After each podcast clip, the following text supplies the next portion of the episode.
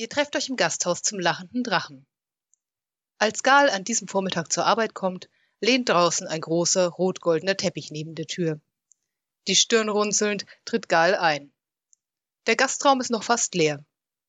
Neben der Tür sitzen eine untersetzte Frau mit aschblonden Haaren und ein Mann mit buschigem Bart und wilder Mähne, die ihm bis zur Hüfte reicht, und essen den Kirschkuchen, den Melinde gestern gebacken hat. Am Tresen sitzt ein Zwerg mit schwarzem Bart und Glatze, nippt an einem Tee und unterhält sich mit Grimm. Gal erkennt ihn sofort. Es ist der Magier, der vor kurzem den nördlichen Wachturm weit draußen im Wald gekauft hat. Vor einigen Wochen hatten sie ihm dabei geholfen, eine Gruppe Banditen vor die Tür zu setzen, damit er selbst dort einziehen konnte. Hallo, sagt Gal, als er auf dem Weg in die Küche an ihnen vorbeikommt. Der Zwerg namens Rumi grüßt zurück. Habt ihr euch gut eingelebt, da draußen im Turm? fragt Gal. Sehr gut, danke, sagt der Zwerg. Sobald man mal den Geruch nach Banditen draußen hat, ist es ganz heimelig. Und natürlich Teppiche. Teppiche helfen immer. Wo wir schon bei Teppichen sind, sagt Gal, was ist denn mit dem vor der Tür? Damit bin ich hergekommen, sagt Rumi. Gal schaut ihn verständnislos an. Ihr habt einen Teppich den ganzen Weg hierher geschleppt? Rumi seufzt und wendet sich an Grimm. Was bringst du dem Jungen hier eigentlich bei? Er ist nicht mein Schüler, sagt Grimm und spült ein weiteres Glas. Rumi wendet sich wieder an Gal. Das ist ein fliegender Teppich. Nicht so praktisch hier im Wald, musste ich feststellen. Äste. Man muss sehr hoch fliegen und verpasst alles, was weiter unten passiert. Aber um euch hier zu besuchen, reicht es. Gal braucht noch einen Moment, um das zu verarbeiten. Ihr habt einen fliegenden Teppich? Sowas gibt es? Ich habe auch einen fliegenden Teppich, sagt Grimm. Oben im Studierzimmer. Die meisten von uns haben einen. Das ist nicht so selten, wo wir herkommen. Magier reiten nicht auf Ochsenkarren. Das sieht irgendwie nicht richtig aus. Neben der Tür ist Leben in die Frau und den Mann gekommen. Hast du das gehört? fragt der Mann im Flüsterton. Ja, flüstert die Frau zurück. Ein fliegender Teppich? Das muss ich ausprobieren. Der Mann wirft einen Blick in Richtung Tresen. Dann gleitet er von der Bank und drückt sich unauffällig zur Tür hinaus. Eine halbe Minute passiert nichts. Dann zischt etwas am Fenster vorbei und es ertönt ein lautes Wow! Rumi springt auf. Hey, mein Teppich! Hallo und herzlich willkommen im Gasthaus zum lachenden Drachen. Heute, ihr werdet es merken, bin ich, Nina, einmal allein und Philipp macht Urlaub, aber bleibt da, ich verspreche, es wird interessant. Heute reden wir über Transportmittel und, um das ein bisschen weiter zu fassen, Bewegung. Das Thema dieser Folge, besser gesagt der Transportmittelteil, kam von Flo. Flo hat, als ich ihn Anfang des Jahres nach Themenideen gefragt habe, alle möglichen und merkwürdigen Worte gesagt, und wie bei den meisten von denen dachte ich auch bei Transportmitteln, ja, was ist denn das für ein Unsinn? Aber dann habe ich drüber nachgedacht und festgestellt, dass das eine echt gute Idee war. In diesem Sinne, danke Flo. In dieser Folge soll es eben um Transportmittel gehen, um alltägliche und ungewöhnliche, aber vor allem auch um ein paar kleine Überlegungen zu Transportmitteln und eben dem, was sie ermöglichen, nämlich Bewegung. Bewegung ist ja was, was in unserem Leben eigentlich die ganze Zeit präsent ist, aber man macht sich sehr selten explizit Gedanken darüber, außer wenn es nicht funktioniert, weil zum Beispiel der Zug nicht fährt. Ich dachte, heute machen wir uns mal explizit Gedanken über Bewegung und Transportmittel und vielleicht könnt ihr ein paar Dinge daraus mitnehmen, die eure Welt, euer Setting noch ein bisschen realistischer machen oder die ein paar neue Konfliktmöglichkeiten einbringen, um die Spannung zu erhöhen. Die wenigsten Geschichten werden jemals den Detailgrad erfordern, der möglich wäre, weil wir machen hier keine wissenschaftliche Abhandlung. Meistens hat man ja irgendwie so seine Standardaussagen wie da ist ein Bauer und der bringt auf seinem Ochsenkarren Rüben in die Stadt, um sie zu verkaufen. So, das ist ein Bild, das niemand hinterfragt, und wenn man nicht will, dann braucht es an der Stelle auch nicht mehr. Aber man könnte sich ja Fragen dazu stellen und sehen, was dabei rauskommt. Zum Beispiel, wie weit kommt so ein Ochsenkarren am Tag? Heißt das, der Bauer muss in der Stadt oder auf dem Weg übernachten? Haben alle Bauern Ochsen? Wenn nein, wie bringen die anderen ihre Sachen in die Stadt? Was macht der Bauer mit seinen Ochsen, wenn er erstmal in der Stadt ist? Was passiert, wenn die Straßen aus irgendwelchen Gründen geschlossen sind? Geht der Bauer dann nach Hause? Hat die Familie dann noch was zu essen? Dürfen alle Bauern in die Stadt, um ihre Sachen zu verkaufen? Immer oder nur an bestimmten Tagen? Und Wenn ich mir das mal überlegt habe, dann glaube ich, dass schon ein paar kleine Nebensätze wieder ganz neue Ansätze ins Spiel einbringen. Sagen wir zum Beispiel, da ist ein Bauer, der bringt auf seinem Ochsenkahn Rüben in die Stadt, um sie zu verkaufen. Ärmere Bauern, vor allem Frauen, die ihre Sachen in Körben auf dem Rücken tragen, werfen ihm neidische Blicke zu, wenn er vorbeiholpert, oder starren einfach weiter auf den langen Weg, der noch vor ihnen liegt. Die Straßen der Stadt sind breit genug für Karren, aber auf dem Markt ist zu viel los für Fahrwerke, also stellt der Bauer seinen Karren in einem umzäunten Bereich ab. Damit dem kostbaren Gut nichts passiert, kann und muss er an die bewaffnete Bande, die den Bereich schützt, einen Obolus entrichten. Boom. Und schon habt ihr mindestens zwei neue Konfliktlinien. Zum Beispiel könnte die Gruppe mit anhören, wie sich der Bauer bei der Gang über die wieder gestiegenen Preise beschwert. Und wenn die Gruppe der Sache auf den Grund geht, bringen sie in Erfahrung, dass sich die Gang aus Söhnen und Töchtern kleinerer Bauern rekrutiert, die hier diese halblegale Masche abziehen müssen, weil ihre Felder von den reichen Bauern so sehr aufgekauft werden, dass es nicht mehr zum Leben reicht. Bam, Konflikte. Was ich damit sagen will, ist, Transportmittel können sehr viel darüber aussagen, wie die Lebensqualität in eurer Welt aussieht, wie entwickelt die Welt ist und wie stark verschiedene Orte in eurer Welt auch miteinander verbunden sind. Also vor dem Hintergrund Worldbuilding können kleine Details hier sehr viele Informationen enthalten und eure Geschichte ganz grundlegend beeinflussen. Harry Potter wäre nicht Harry Potter ohne den Hogwarts Express. Ich würde das, was ich hier heute mal versuche, weniger als was sehen, was ihr euren Spielern ins Gesicht klatschen müsst, sondern mehr als so Dinge, die im Hintergrund köcheln und die man herausfinden kann, wenn man möchte.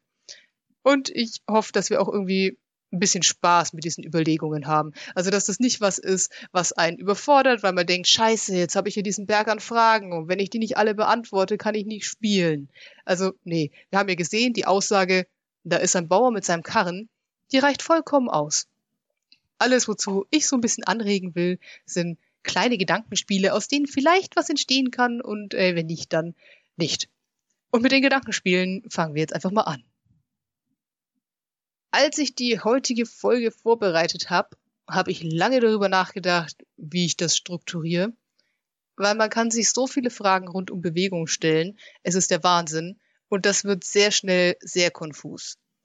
Letzten Endes habe ich beschlossen, mich über ein paar Fragen zu nähern, die euch vielleicht auch auf neue Gedanken bringen und dabei auch ein paar Quest-Ideen einzustreuen. Und meine Kernfragen rund um Transportmittel und Bewegung sind, wer bzw. was, warum, woher und wohin und wie. Und das sind nur so ein paar kleine Worte, die so ein bisschen an Sesamstraße erinnern, aber die werden uns jetzt ganz schön beschäftigen. Erste Frage. Wer bzw. was bewegt sich oder wird transportiert? Das wirkt wie eine kleine Frage, aber Junge, die hat's in sich. Machen wir erstmal wer. Wer bewegt sich? Wer reist? In eurer Welt können die unterschiedlichsten Personen und Personengruppen sich bewegen und in denen geht auch schon so ein bisschen die Frage nach dem Warum auf, aber dazu kommen wir dann. Ihr könnt euch zum Beispiel überlegen, wie normal ist das Reisen generell? Und wie normal ist das Reisen mit dem jeweiligen Transportmittel und über welche Distanz? Oft ist es ja in den klassischen Mittelalter angehauchten Settings so, dass nur ein relativ kleiner Teil der Bevölkerung regelmäßig auch über weitere Entfernungen reist und ein Großteil der Bevölkerung hat weder die Mittel noch die Gründe, sich großartig von ihrem Wohnort wegzubewegen. Und vor allem Dinge wie Tourismus oder so sind relativ selten. Also die meisten Leute, die unterwegs sind, sind unterwegs, weil sie aus irgendeinem Grund müssen. Wer einem in so einem Setting auf der Straße begegnet, ist meist einer der folgenden. Zum Beispiel ein Beamter oder ein Würdenträger. Also irgendjemand, der aus offiziellen Gründen von einem Ort zum anderen reist, zum Beispiel um irgendwas zu überbringen oder nach dem Rechten zu sehen, um einem Vorgesetzten Bericht zu erstatten oder irgendeine Aufgabe zu erfüllen. Das könnte ein Adliger sein, der vom König geschickt wird, um zuzusehen, dass ein bestimmtes Gesetz in einer Stadt am Rande des Königreichs umgesetzt wird. Questidee, die Gruppe wird Zeuge eines Überfalls auf die kleine Reisegruppe des Adligen und sie finden heraus, dass er angegriffen wurde, weil das neue Gesetz unpopulär ist. Was ist das Gesetz und wird die Gruppe ihm helfen? Es muss aber kein Adliger sein. Ähm, viele, vor allem größere Reiche, haben ja eine Art von Postsystem, einfach weil Informationen irgendwie von A nach B kommen müssen, um Herrschaft zu ermöglichen. Es sind also tendenziell immer auch Kuriere unterwegs.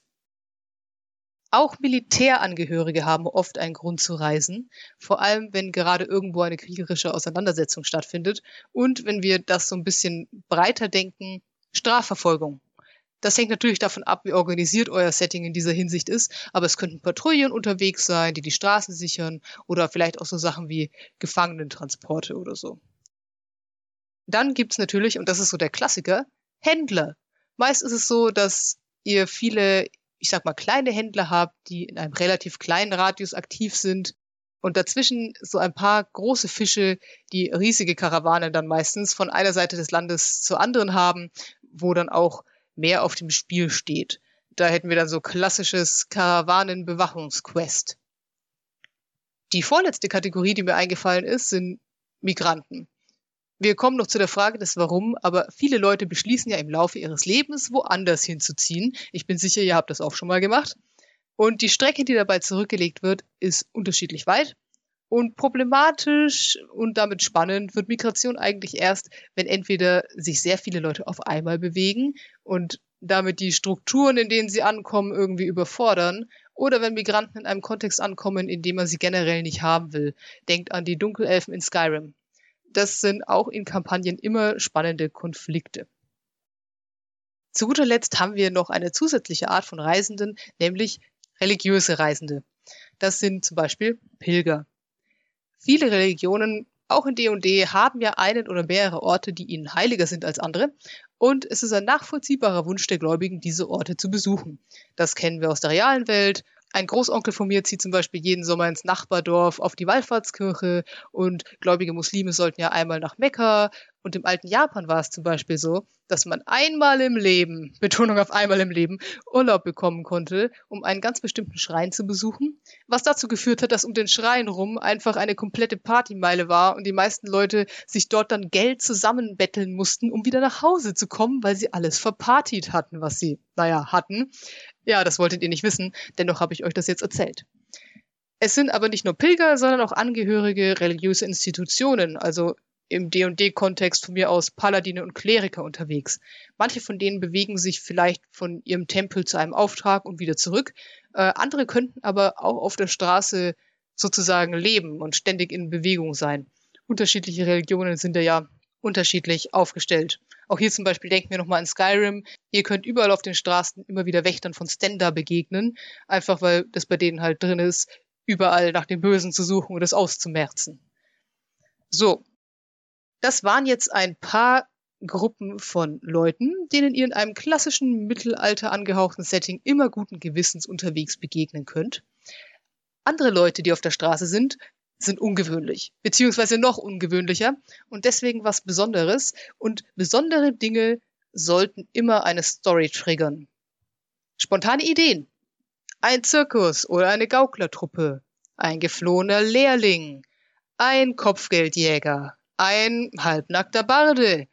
Eine Gruppe Gelehrter oder Wissenschaftler. Ein kränklicher Prinz mit seinem Gefolge auf dem Weg zu einem Kurort in den Bergen das Team einer lokalen Sportmannschaft auf dem Weg zu einem Auswärtsspiel. Und die Liste geht weiter. Das waren jetzt nur so meine ersten dummen Ideen. An der Stelle auch ein Hinweis, der vielleicht total offensichtlich ist, aber auch mal in der Vergangenheit denken beim Worldbuilding. Also wer hat sich bewegt? Wenn eure Spieler in eine Stadt kommen und da wohnen beispielsweise Elfen und Menschen, ist die Frage, wie sind die da hingekommen? Waren die schon immer da? Wer ist vielleicht neuer als der andere? Und warum haben die sich hier niedergelassen? Manchmal sind das ganz spannende Gedanken. Wer in eurer Welt unterwegs ist und unterwegs war, das ist eine Frage, die nur ihr selbst beantworten könnt. Es macht aber durchaus Sinn, sich das kurz zu überlegen. Also wer bewegt sich überhaupt? Wie weit kommen die meisten Leute, die sich bewegen? Und wer bewegt sich weiter als die anderen? da hängt auch, wie es immer ist, so ein bisschen die Frage der Ungleichheit dran. Klingt langweilig, macht aber viel Spannung. Platt gesagt, haben alle Leute in eurer Welt die gleichen Chancen, sich zu bewegen? Oder auch, wer bewegt sich nicht und warum? Also ganz einfaches Beispiel, wir brauchen nicht mal ein Transportmittel dazu. Ihr wollt die Straße runterlaufen zum Laden an der Ecke. Sagen die meisten wahrscheinlich kein Problem. Wird aber ein Problem, wenn ihr, keine Ahnung, eine Frau seid und euch in einem Kontext befindet, wo ihr nicht allein auf die Straße dürft. Wird auch ein Problem, wenn ihr in einem Stadtviertel lebt, das so schlimm ist, dass ihr nur rausgeht, wenn ihr wirklich müsst und auch dann lieber nicht allein. Wir müssen das nicht alles durchdeklinieren, aber ihr versteht, worauf ich raus will. Wenn ihr euch überlegt, wer sich bewegt, wer reist, dann fragt euch gleichzeitig auch, wer bleibt, wo er ist und warum das so ist. Und auch, das ist immer eine spannende Frage, wie wird das gesehen? Was sind so die Werte in der Gesellschaft, in der das passiert? Also ihr kennt es aus der echten Welt. Ist jemand, der lieber daheim ist, als in der Welt rumzujetten, langweilig und vergeudet sein Leben? Oder ist er verlässlich und besinnt sich auf die wichtigen Dinge? Zum Beispiel, wenn da ein Kleriker ist, jetzt sind wir wieder in D&D natürlich, und er bleibt in seiner kleinen Kirche, in seinem kleinen Dorf, schauen sich die Leute das an und sagen, oh, der ist aber feige, der sollte doch rausgehen und die anderen zehn Dörfer auch gegen Monster verteidigen. Oder sagen sie, ja, das ist, was unser Priester tut, er bleibt bei uns und kennt uns und hilft uns bei unseren Problemen, das ist toll. Das sind spannende Fragen, und nicht alle Leute werden die auf die gleiche Weise beurteilen, wie in der echten Welt auch. In unserem Klerikerbeispiel finden das vielleicht die Dorfbewohner total toll, dass ihr Kleriker immer bei ihnen ist. Die Kirche hat aber eine ganz andere Meinung und will, dass er sich auch mal, naja, bewegt und seine Arbeit macht. Questidee, helft dem verzweifelten Kleriker bei seinen Aufgaben außerhalb der Ortschaft. Letzte, wie ich finde, spannende Frage zu wer, die ich euch mitgeben will, ist, wer muss sich für euch bewegen? Also damit die Perspektive zu wechseln und nicht nur zu gucken, wer bewegt sich, sondern auch, wer ist darauf angewiesen, dass jemand anderes sich bewegt. Das funktioniert für Güter dann genauso, zu was kommen wir ja gleich, aber zum Beispiel, ich kann zum Friseur fahren, aber wenn mein Friseur mit dem Zug kommt und der Zug kommt nicht, dann bekomme ich auch keinen Haarschnitt. Wie ihr an dem Beispiel schon merkt, ist es besonders in einem Kontext spannend, wo Dinge nicht mehr funktionieren. Also wir alle sind ja darauf angewiesen, dass bestimmte Personen und ihre Dienstleistungen und auch Waren sich bewegen bzw. bewegt werden und sich zu überlegen, was alles nicht mehr funktioniert, wenn da der Wurm drin ist. Sehr spannend.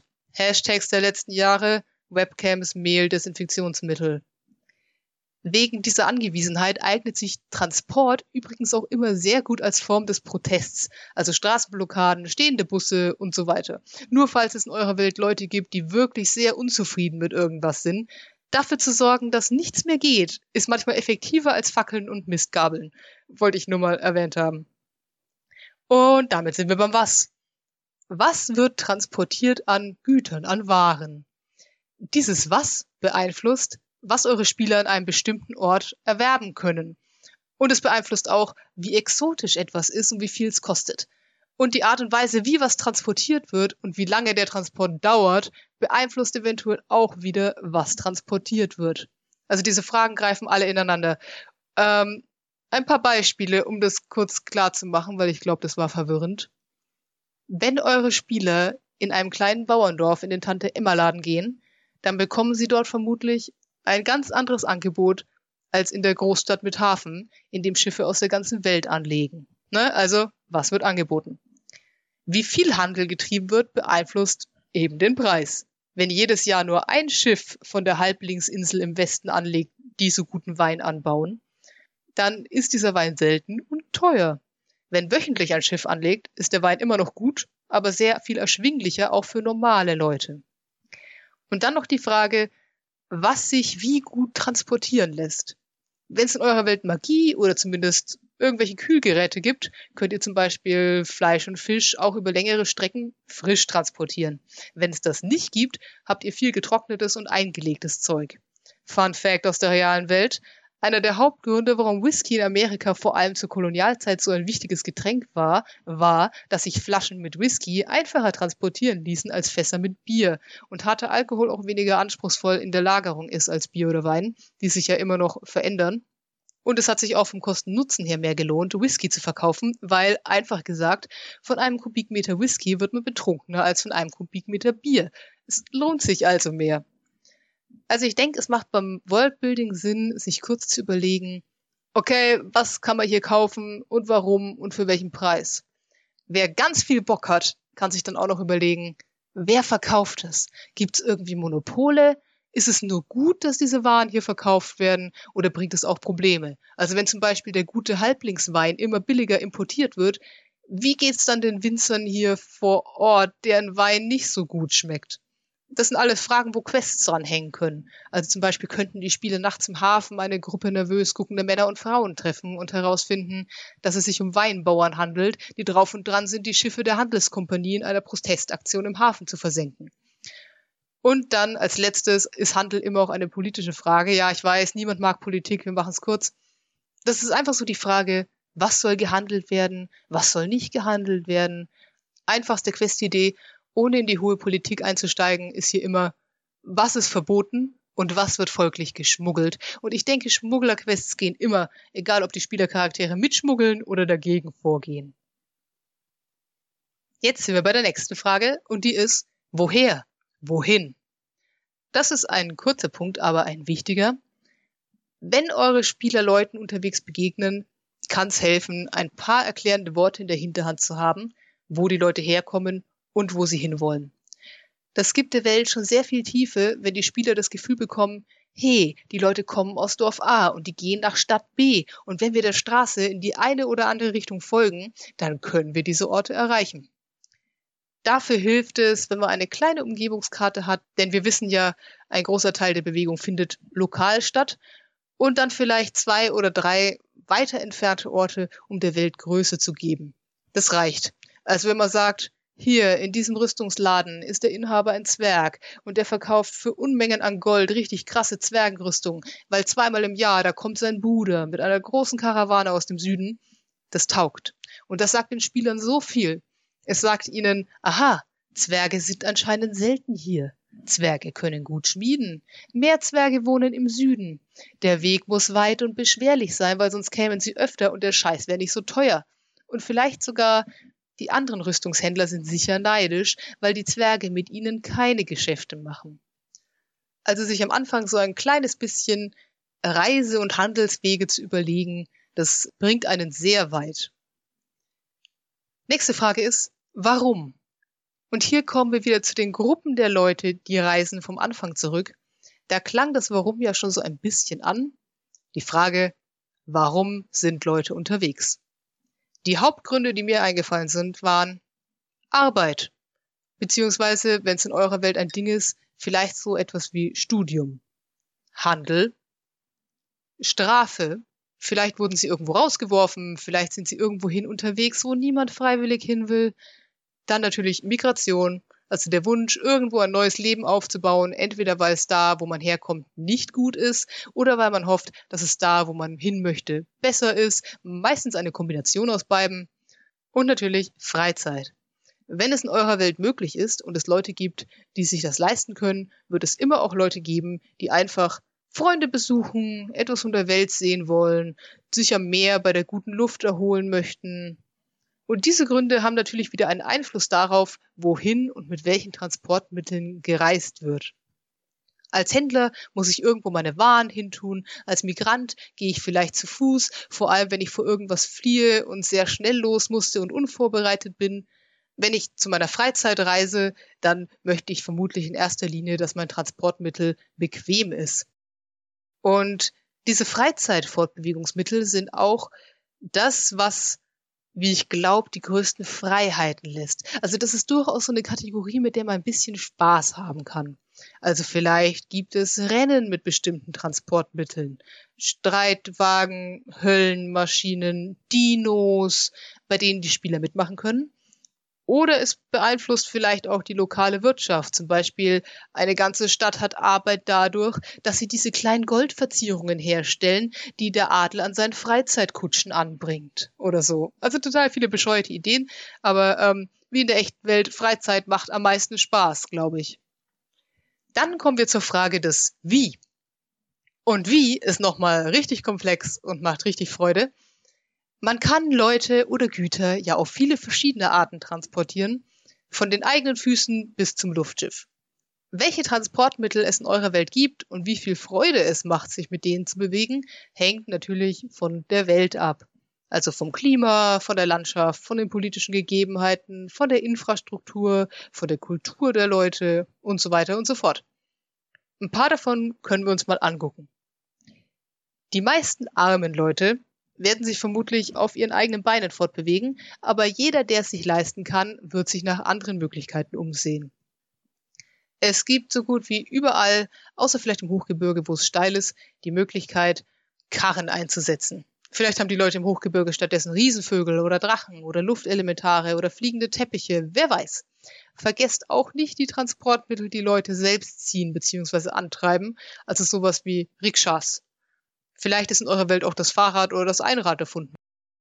Weil wir gerade bei Karren und so weiter sind, beim Wie kann man sich auch die Frage stellen, wie viel Spaß die Fortbewegung in diesem Transportmittel macht, weil Kutschen zum Beispiel waren ja eigentlich immer scheiße unbequem, weil es keine Stoßdämpfer gab und die Straßen schlecht waren. Und oft gab es auch nicht mal Polstersitze, sondern nur Holzbänke. Nicht so toll über mehrere Tage hinweg. Natürlich könnt ihr euch den Karren sparen und gleich das Tier selbst einsetzen. Da ist dann wieder die Frage, was in eure Welt passt, was gewöhnlich und eher ungewöhnlich ist. Und auch hier, an ungewöhnlichen Dingen hängt dann gerne mal ein Quest oder eine Geschichte. Ich habe ja gehört, dass irgendjemand aus unserer Gruppe einmal auf einem Kartoffelpass in die Stadt geritten sein soll. Ähm, die Geschichte hätte ich auch gern gehört. Bei den Viechern aber eben immer auch beachten, dass zumindest die nicht magischen von denen essen, trinken und schlafen müssen. Und da kommen wir zu einer spannenden Nebenfrage, nämlich Infrastruktur. Und dabei meine ich nicht nur Sachen wie Straßen, zu denen wir gleich auch noch kommen, sondern eher die Dinge, die eure Transportmittel, ich sag mal, begleiten. Weil wenn sich Leute und Waren in großen Mengen bewegen, dann führt das zu verschiedenen Herausforderungen. Und eine davon ist zum Beispiel eben, wie versorge ich diese Leute? Wo stelle ich ihre Wagen unter? Wenn ihr große Handelsstraßen habt, dann wird es entlang dieser Straßen Herbergen geben. Es wird in Häfen Lagerhäuser geben. Es wird vielleicht Dinge wie Zoll geben. Vielleicht machen die Charaktere zum ersten Mal die Erfahrung, dass sie irgendwo von einem Beamten gefragt werden, wer sie sind, wo sie hinwollen und was sie in ihren Taschen haben. Vielleicht gibt's Probleme, weil nicht jeder dahin gehen darf, wo er oder sie gerne hin möchte. Umso mehr Bewegung, desto mehr Überwachung dann bilden sich da vielleicht auch mal Schlangen, dann braucht man einen Wartebereich. Genauso wenn eine Fähre oder ein Zug nur einmal am Tag fährt. Irgendwo müssen die Leute warten, essen, trinken und aufs Klo gehen. Fun Fact aus der echten Welt. Frauen durften bis 1875 nicht in den australischen Teil der Arktis, mit der Begründung, es gäbe dort keine Toiletten für sie. Auch hier wieder die Frage der Ungleichheit. Vielleicht gibt es Begebenheiten, die für manche Leute das Reisen einfacher machen als für andere. Es gibt in Matt Colvilles The Chain-Kampagne, ich glaube in Folge 8, eine ganz grandiose Szene, wo die Charaktere mit ihrem Schiff anlegen und dann durch die Einwanderungsbehörde müssen, bevor sie die Hauptstadt betreten dürfen. Das ist ein ganz normaler Verwaltungsgang. Totlangweilig könnte man meinen, aber die Charaktere haben keine Ahnung, wie irgendwas funktioniert. Alles ist neu und dieses Erlebnis füllt die halbe Session und es ist unglaublich erheiternd ja, deswegen, also viele von den Sachen hier klingen vielleicht so ein bisschen langweilig, wenn man sie nur hört. Aber ich glaube, wenn man anfängt darüber nachzudenken und den Spielern dann einfach mal als Situation zu geben, ich glaube, da entsteht viel Unerwartetes draus und ich möchte einfach mal dazu ermuntern. Und dann finde ich auch immer zumindest noch eine sehr spaßige Überlegung, ob das, was von oben geplant wird, auch das ist, was die Leute von unten möchten. Einfachstes Beispiel, das ihr bestimmt alle kennt, Stadtpark. Da gibt es wunderschön gekieste Wege, die malerisch am See oder diesen kleinen Statuen und an den Blumenbeeten vorbeiführen.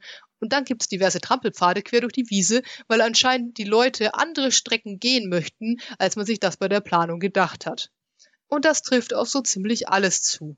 Bloß weil sich jemand dachte, das hier ist, wo Leute warten sollen, das hier ist, wo die Straße verlaufen soll, das hier ist das einzige Schiff, das auf dieser Strecke fährt. Das bedeutet noch lange nicht, dass das ist, was die Leute später machen. Und jetzt gucken wir uns doch mal ein paar Wies an. Kategorie 1, Wasser. Wasser, also Seen, Flüsse, Meere, sind eigentlich in jedem Setting wichtig, weil man ein Boot draufstellen und dann darauf rumfahren kann. Und das ist meistens sehr zeit- und kosteneffektiv. Also meist geht's per Wasser halt schneller und das macht's auch billiger. Daher, wenn das nicht mehr geht, weil zum Beispiel ein gemeines Monster oder Piraten ihr Unwesen treiben, dann schreit das nach einer Queste. Also immer, wenn Sachen nicht mehr funktionieren, immer eine Queste. Aber nicht nur das. Weil Wasser das Vorankommen im Normalfall halt einfacher macht, sehen wir auch Siedlungen, zumindest von Wesen, die sonst sich nur zu Fuß fortbewegen könnten, oft entlang von Seen, Flüssen eben oder an der Küste. Das haben wir schon bei Bear Grylls gelernt. Folgt dem Fluss, ihr werdet auf Leute treffen. Und nicht nur das, die Siedlungen am Wasser werden auch wahrscheinlicher Handel treiben, zumindest wenn die Wasserstraße irgendwie genutzt werden kann. Also eine Siedlung draußen in der Tundra, wo einmal im Jahr der fahrende Händler durchkommt, muss einfach viel selbstständiger sein als eine Siedlung an einem vielbefahrenen Fluss. Das bedeutet aber eben auch, dass wenn es nicht mehr funktioniert, diese Handelsstädte sehr viel größere Probleme haben als diese ja, Selbstversorgungsdörfer, sage ich mal. Richtig lukrativ wird es dann, wenn zum Beispiel nahe vom Fluss auch noch natürliche Ressourcen vorkommen, also Holz, Gold, Marmor, was auch immer. Wäre ein spannendes Quest, eine Gruppe von Siedlern zu beschützen, bis sie in Nähe zum Fluss eine neue Mine erschlossen haben, aber Dinge im Wald und in den Bergen haben da gewaltig was dagegen. Dam dam dam dam dam dam. Und weil Wasser halt so verdammt nützlich ist, Kanäle und andere Wasserstraßen, die nicht natürlich vorkommen, sondern die man extra baut, sind keine so jungen Erfindungen, wie man vielleicht meint. Welche Art von Gewässer ihr habt, bestimmt nebenbei auch die Art der Schiffe, die es befahren können. Und das gilt nicht nur für Schiffe, also euer Terrain bestimmt nicht nur die Art des Transportmittels, sondern auch die Ausgestaltung und das Aussehen. Also habt ihr eine kleine flache Barke oder habt ihr eine fette Galeere? Habt ihr einen Streitwagen oder habt ihr eine Reisekutsche? Habt ihr eine Bummelbahn oder eine Zahnradbahn? Also ihr versteht das Konzept. Auch eine spannende Überlegung, die in dem Kontext aufkommt, aber wirklich auch für alle anderen Transportmittel gilt, ist so die Frage der Navigation. Also solange ihr keine Ahnung habt, wie ihr Norden findet und einen geraden Kurs haltet, müsst ihr irgendwelche Fixpunkte im Auge behalten. Also das bedeutet auf dem Meer zum Beispiel, dass ihr euch nicht zu weit von der Küste wegbewegen dürft und daher den Kontinent auf der anderen Seite des großen Wassers auch nicht entdecken werdet, außer durch Zufall. Ich wollte ja immer mal eine Entdeckerquest spielen, wo die Spieler weiße Flecken füllen und dann geht was schief und sie stranden auf einer einsamen Insel und müssen versuchen, von dort wegzukommen und bis dahin machen wir richtig Survival. Das wäre jetzt ein Seequest, aber tatsächlich könnt ihr das auch mit jedem anderen Setting machen, wo es noch keine guten Navigationsgeräte oder Karten gibt. Wir spielen zum Beispiel bei Flo jetzt seit über 20 Sessions eine Erkundungsexpedition im alten Margrave, also in einem riesigen, nicht kartografierten Wald, wo es nur darum geht, halt eine Karte von diesem Wald zu zeichnen und dabei nicht zu sterben. Und das macht ziemlich viel Spaß. Auch interessant ist, und da kommen wir wieder auch so ein bisschen auf den Punkt der Kosten zurück, sind die Transportmittel auf Passagiere ausgelegt? Nur weil es Schiffe gibt, ist ja noch nicht gesagt, dass die normale Reisende mitnehmen oder wenn sie es tun, dass sie auf Reisende angelegt sind. Nach dem Motto, ihr könnt schon mitfahren, aber bleibt da hinten bei den Fässern und steht uns nicht im Weg rum. Ab dem Moment, wo ihr in eurer Welt Transportmittel habt, die eindeutig für den Personentransport ausgelegt sind, gibt es dafür wieder kommerzielle Anbieter und vermutlich gibt es auch Regeln. Wie beim Bus. Vorne einsteigen, hinten aussteigen, nicht mit dem Fahrer sprechen. Andere Frage ist, wie teuer wird das Ganze? Wer kann es sich leisten, da mitzufahren? Auch ein wichtiger Punkt, Wartung. Das geht wieder so in Richtung Infrastruktur. Egal, ob ihr einen Ochsenkarren oder ein Raumschiff habt, diese Dinge gehen auch mal kaputt. Was passiert dann? Muss jeder selber wissen, wie er das Ganze repariert? Gibt es spezielle Handwerke oder Werkstätten, wo sich darum gekümmert wird? Muss man das regelmäßig machen oder nur, wenn was kaputt geht? Gibt es gesetzliche Vorgaben dazu? Was kostet das Ganze? Und was kostet es mich, wenn ich mich nicht an die Regeln halte? Viele Fragen. Und das gleiche Spiel könnt ihr auch nochmal mit dem Tier machen, das da dazu gehört, falls eins dazu gehört. Also bei eurem Ochsenkarren habt ihr nicht nur den Karren, sondern auch den Ochsen. Und der Ochse, der muss fressen, der muss trinken, der wird alt, der wird krank, den müsst ihr mal bürsten, etc. Und dann natürlich auch die Grenzen des Transportmittels. Wie schnell ist es? Wo kann ich es einsetzen und wo nicht? Ist es gefährlich bzw. riskant damit zu reisen? Kann jeder das Transportmittel bedienen bzw. führen oder muss ich das extra lernen? Wie viele Personen und Waren kann ich auf einmal transportieren? Das sind alles Dinge, die mit beeinflussen, wie einfach, schnell und teuer oder billig man in eurer Welt von einer Seite auf die andere kommt. Wenn ihr über Land müsst, ist es nur ein kleiner Sprung zu Kategorie 2, Straßen. Straßen sind besser, als einfach querfeldein durch die Landschaft zu ziehen, nicht nur weil es einfacher ist, sondern weil auch oft Siedlungen und damit die Möglichkeit, Vorräte aufzustocken, an Straßen liegen. Außerdem wissen wir alle, was noch entlang von Straßen liegt, weil die ganzen Reisenden keinen Bock haben, jeden Abend im Zelt zu schlafen. Richtig? Gasthäuser. You meet at a tavern. Eine Million Gasthausquests erwarten euch entlang von Straßen. Kluge Herrscher investieren auch in Straßen, weil man damit schneller Armeen von A nach B bekommt.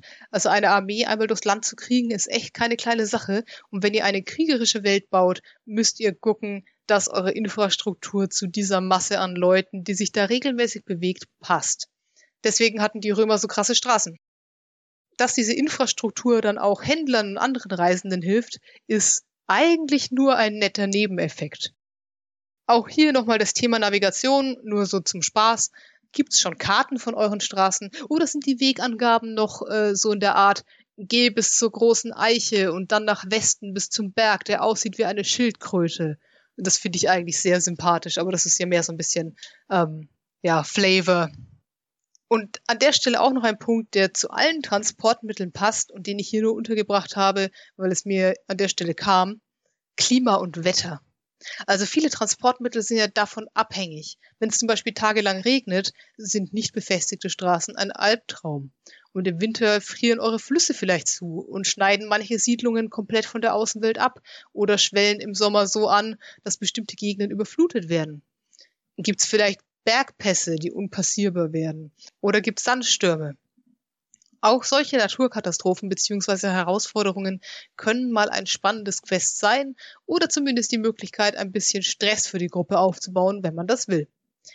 Es gibt natürlich auch ungewöhnlichere Phänomene, mit denen ihr arbeiten könnt. Also Kraken, Sandhaie, Bermuda-Dreiecke, ewige Tornados, riesige Eiswände, Wanderdünen, Geisterstürme, was weiß ich. Irgendwas kann immer euren Transport von A nach B verhindern oder erschweren, wenn ihr das wollt.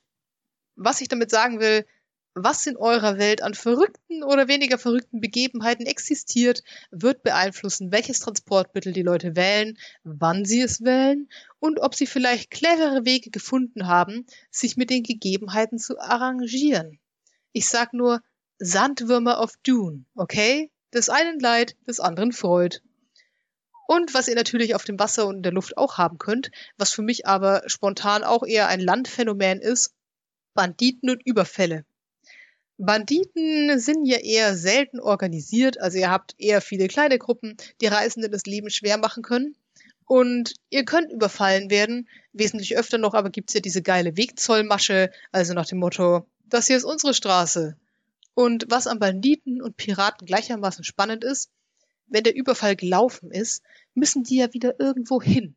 Das bedeutet, dass wer auch immer das Gelände oder das Wasser kontrolliert, hat anscheinend keine umfassende Kontrolle darüber, weil es gibt ja irgendwelche Häfen, in denen die Piraten anlegen können und es gibt irgendein Hinterland, in dem Banditen ihr Camp aufschlagen. Also ob und welche und wie viele Überfälle es in eurer Welt gibt, sagt etwas darüber aus, wie mächtig die Herrscher sind und wie umfassend ihre Kontrolle ist und damit auch, wie sicher das Reisen für normale Leute ist und damit auch, wie viele Leute sich das antun. Mächtige Zivilisationen sowie das Römische Reich hatten deshalb auch sowas wie Wachtürme oder so Außenposten in regelmäßigen Abständen entlang der Handelsstraßen. Das war natürlich nicht nur, um die Menschen zu beschützen, sondern in erster Linie, weil ausgeraubte Leute nichts mehr haben und daher auch keine Steuern bezahlen, aber das nur am Rande.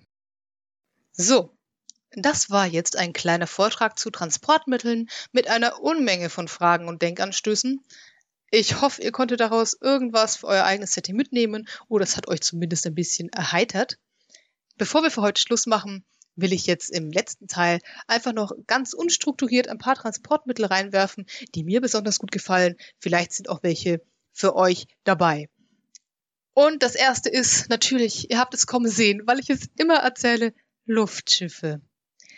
An der Stelle vielleicht noch, also ich habe jetzt hier heute keine eigenen Kategorien mit ähm, Transportmitteln in der Luft und auch, ja, ich sag mal, magischen Transportmitteln aufgemacht, einfach weil ich denke, dass diese Grundüberlegungen, die wir angestellt haben, auch darauf anwendbar sind. Natürlich wird es eure Welt verändern, wenn Magie es ermöglicht, sich in Sekundenstelle von der einen Seite des Globus auf die anderen zu bewegen. Da ist wieder die Frage, wer das kann und was das dann tut. Das habe ich heute nicht gemacht. Aber genau deshalb habe ich jetzt hier das Luftschiff nochmal extra mit drin. Da hatte Philipp sich ja auch schon welche ausgedacht für sein Kiero-Setting, die mehr so in die Zeppelin-Richtung gingen. Es gibt aber viele Arten von Luftschiffen in ganz verschiedenen Settings, zum Beispiel die Luftschiffe vom Haus Lyrandar aus dem Eberron-Setting, die dadurch fliegen, dass sie ein Elementar benutzen. Was mir an der Beschreibung dieser Luftschiffe besonders gefällt, ist, dass es mir gleich alles sagt, was ich brauche, um sie zu benutzen. Also hier steht zum Beispiel, Luftschiffe bringen euch überall hin, wenn ihr einen Piloten findet, der das macht. Die meisten fliegen zwischen den Großstädten. Wenn ihr woanders hin wollt, müsst ihr euch jemanden suchen, der nicht für das Haus Lyrander arbeitet, sondern sein eigenes Schiff hat und das privat betreibt. Große Kreaturen und die Leute mit Übergepäck bezahlen mehr genial. Ich liebe das. Also es steht nicht ganz genau so da drin, aber ich mag einfach diesen Detailgrad, vor allem dieses, ja, wenn ihr viel Gepäck habt, dann wird's aber teuer. Oh, genial. Es gibt im Eberron-Setting übrigens auch eine Art magische Eisenbahn, die ich auch richtig, richtig cool finde von der Beschreibung her. Denn wenn sie fährt, gibt es aus Gründen Funkenflug und das gibt der Bahn ihren Namen. Es ist The Lightning Rail, also die Blitzbahn. Wobei der deutsche Name hier definitiv weniger episch klingt, sondern eher nach so einer Kinderachterbahn im Freizeitpark.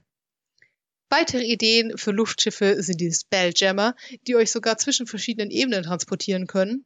Und was ich auch gerne mag, sind die Luftschiffe aus Earthdawn, die da sehr prominent sind. Man kann da auch einen Luftpiraten spielen und die deshalb auch mehr beschrieben werden in ihrem Aufbau, weil man ja tatsächlich erwartet, dass die Spieler diese Luftschiffe benutzen.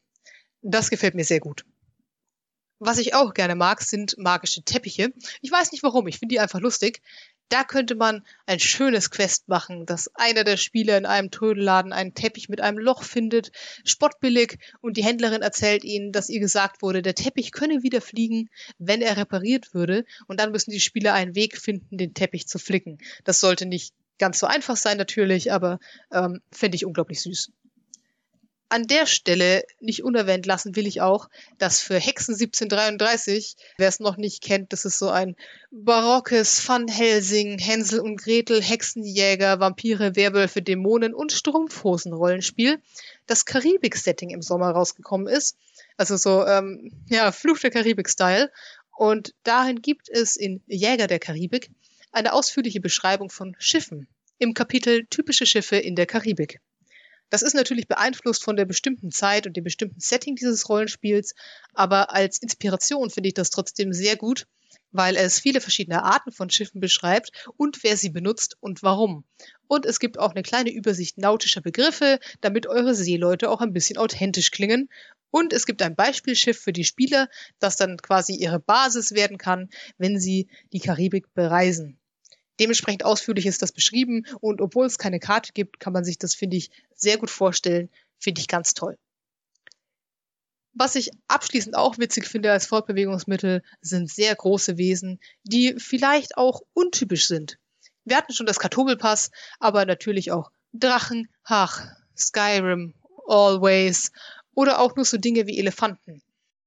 Daniel hat in der letzten Kampagne einen Händler mit Karawane gespielt und die Karawane bestand aus 20 Elefanten. Ich hörte, er hatte sehr viel Spaß. Was ich auch witzig finde, vielleicht nicht für meine Spieler, sondern eher als Begegnung, ist so etwas wie ein Mobile Home, mit dem ein Alchemist oder ein Magier durchs Land zieht. Das kann was ganz Einfaches sein, wie ein großer Karren, der von einem riesigen Ochsen gezogen wird und auf dem steht ein kleines schiefes Haus. Es kann aber auch so was Verrücktes sein wie das wandelnde Schloss aus dem Ghibli-Film oder sogar so ein Wolkenpalast wie der von einem Riesen. Ich denke, ihr habt selbst viele gute Ideen für Transportmittel in eurem Setting und ein Gespür, was jeweils dazu passt. Und ja, vielleicht hat euch die Folge heute noch ein paar neue Ideen gegeben oder Punkte, über die ihr nochmal nachdenken wollt und daraus entstehen dann viele neue Welten und Begegnungen. Mich würde es freuen. Und ich hoffe, ihr hattet ein wenig Spaß und wir hören uns in ein paar Wochen das nächste Mal. Bye bye!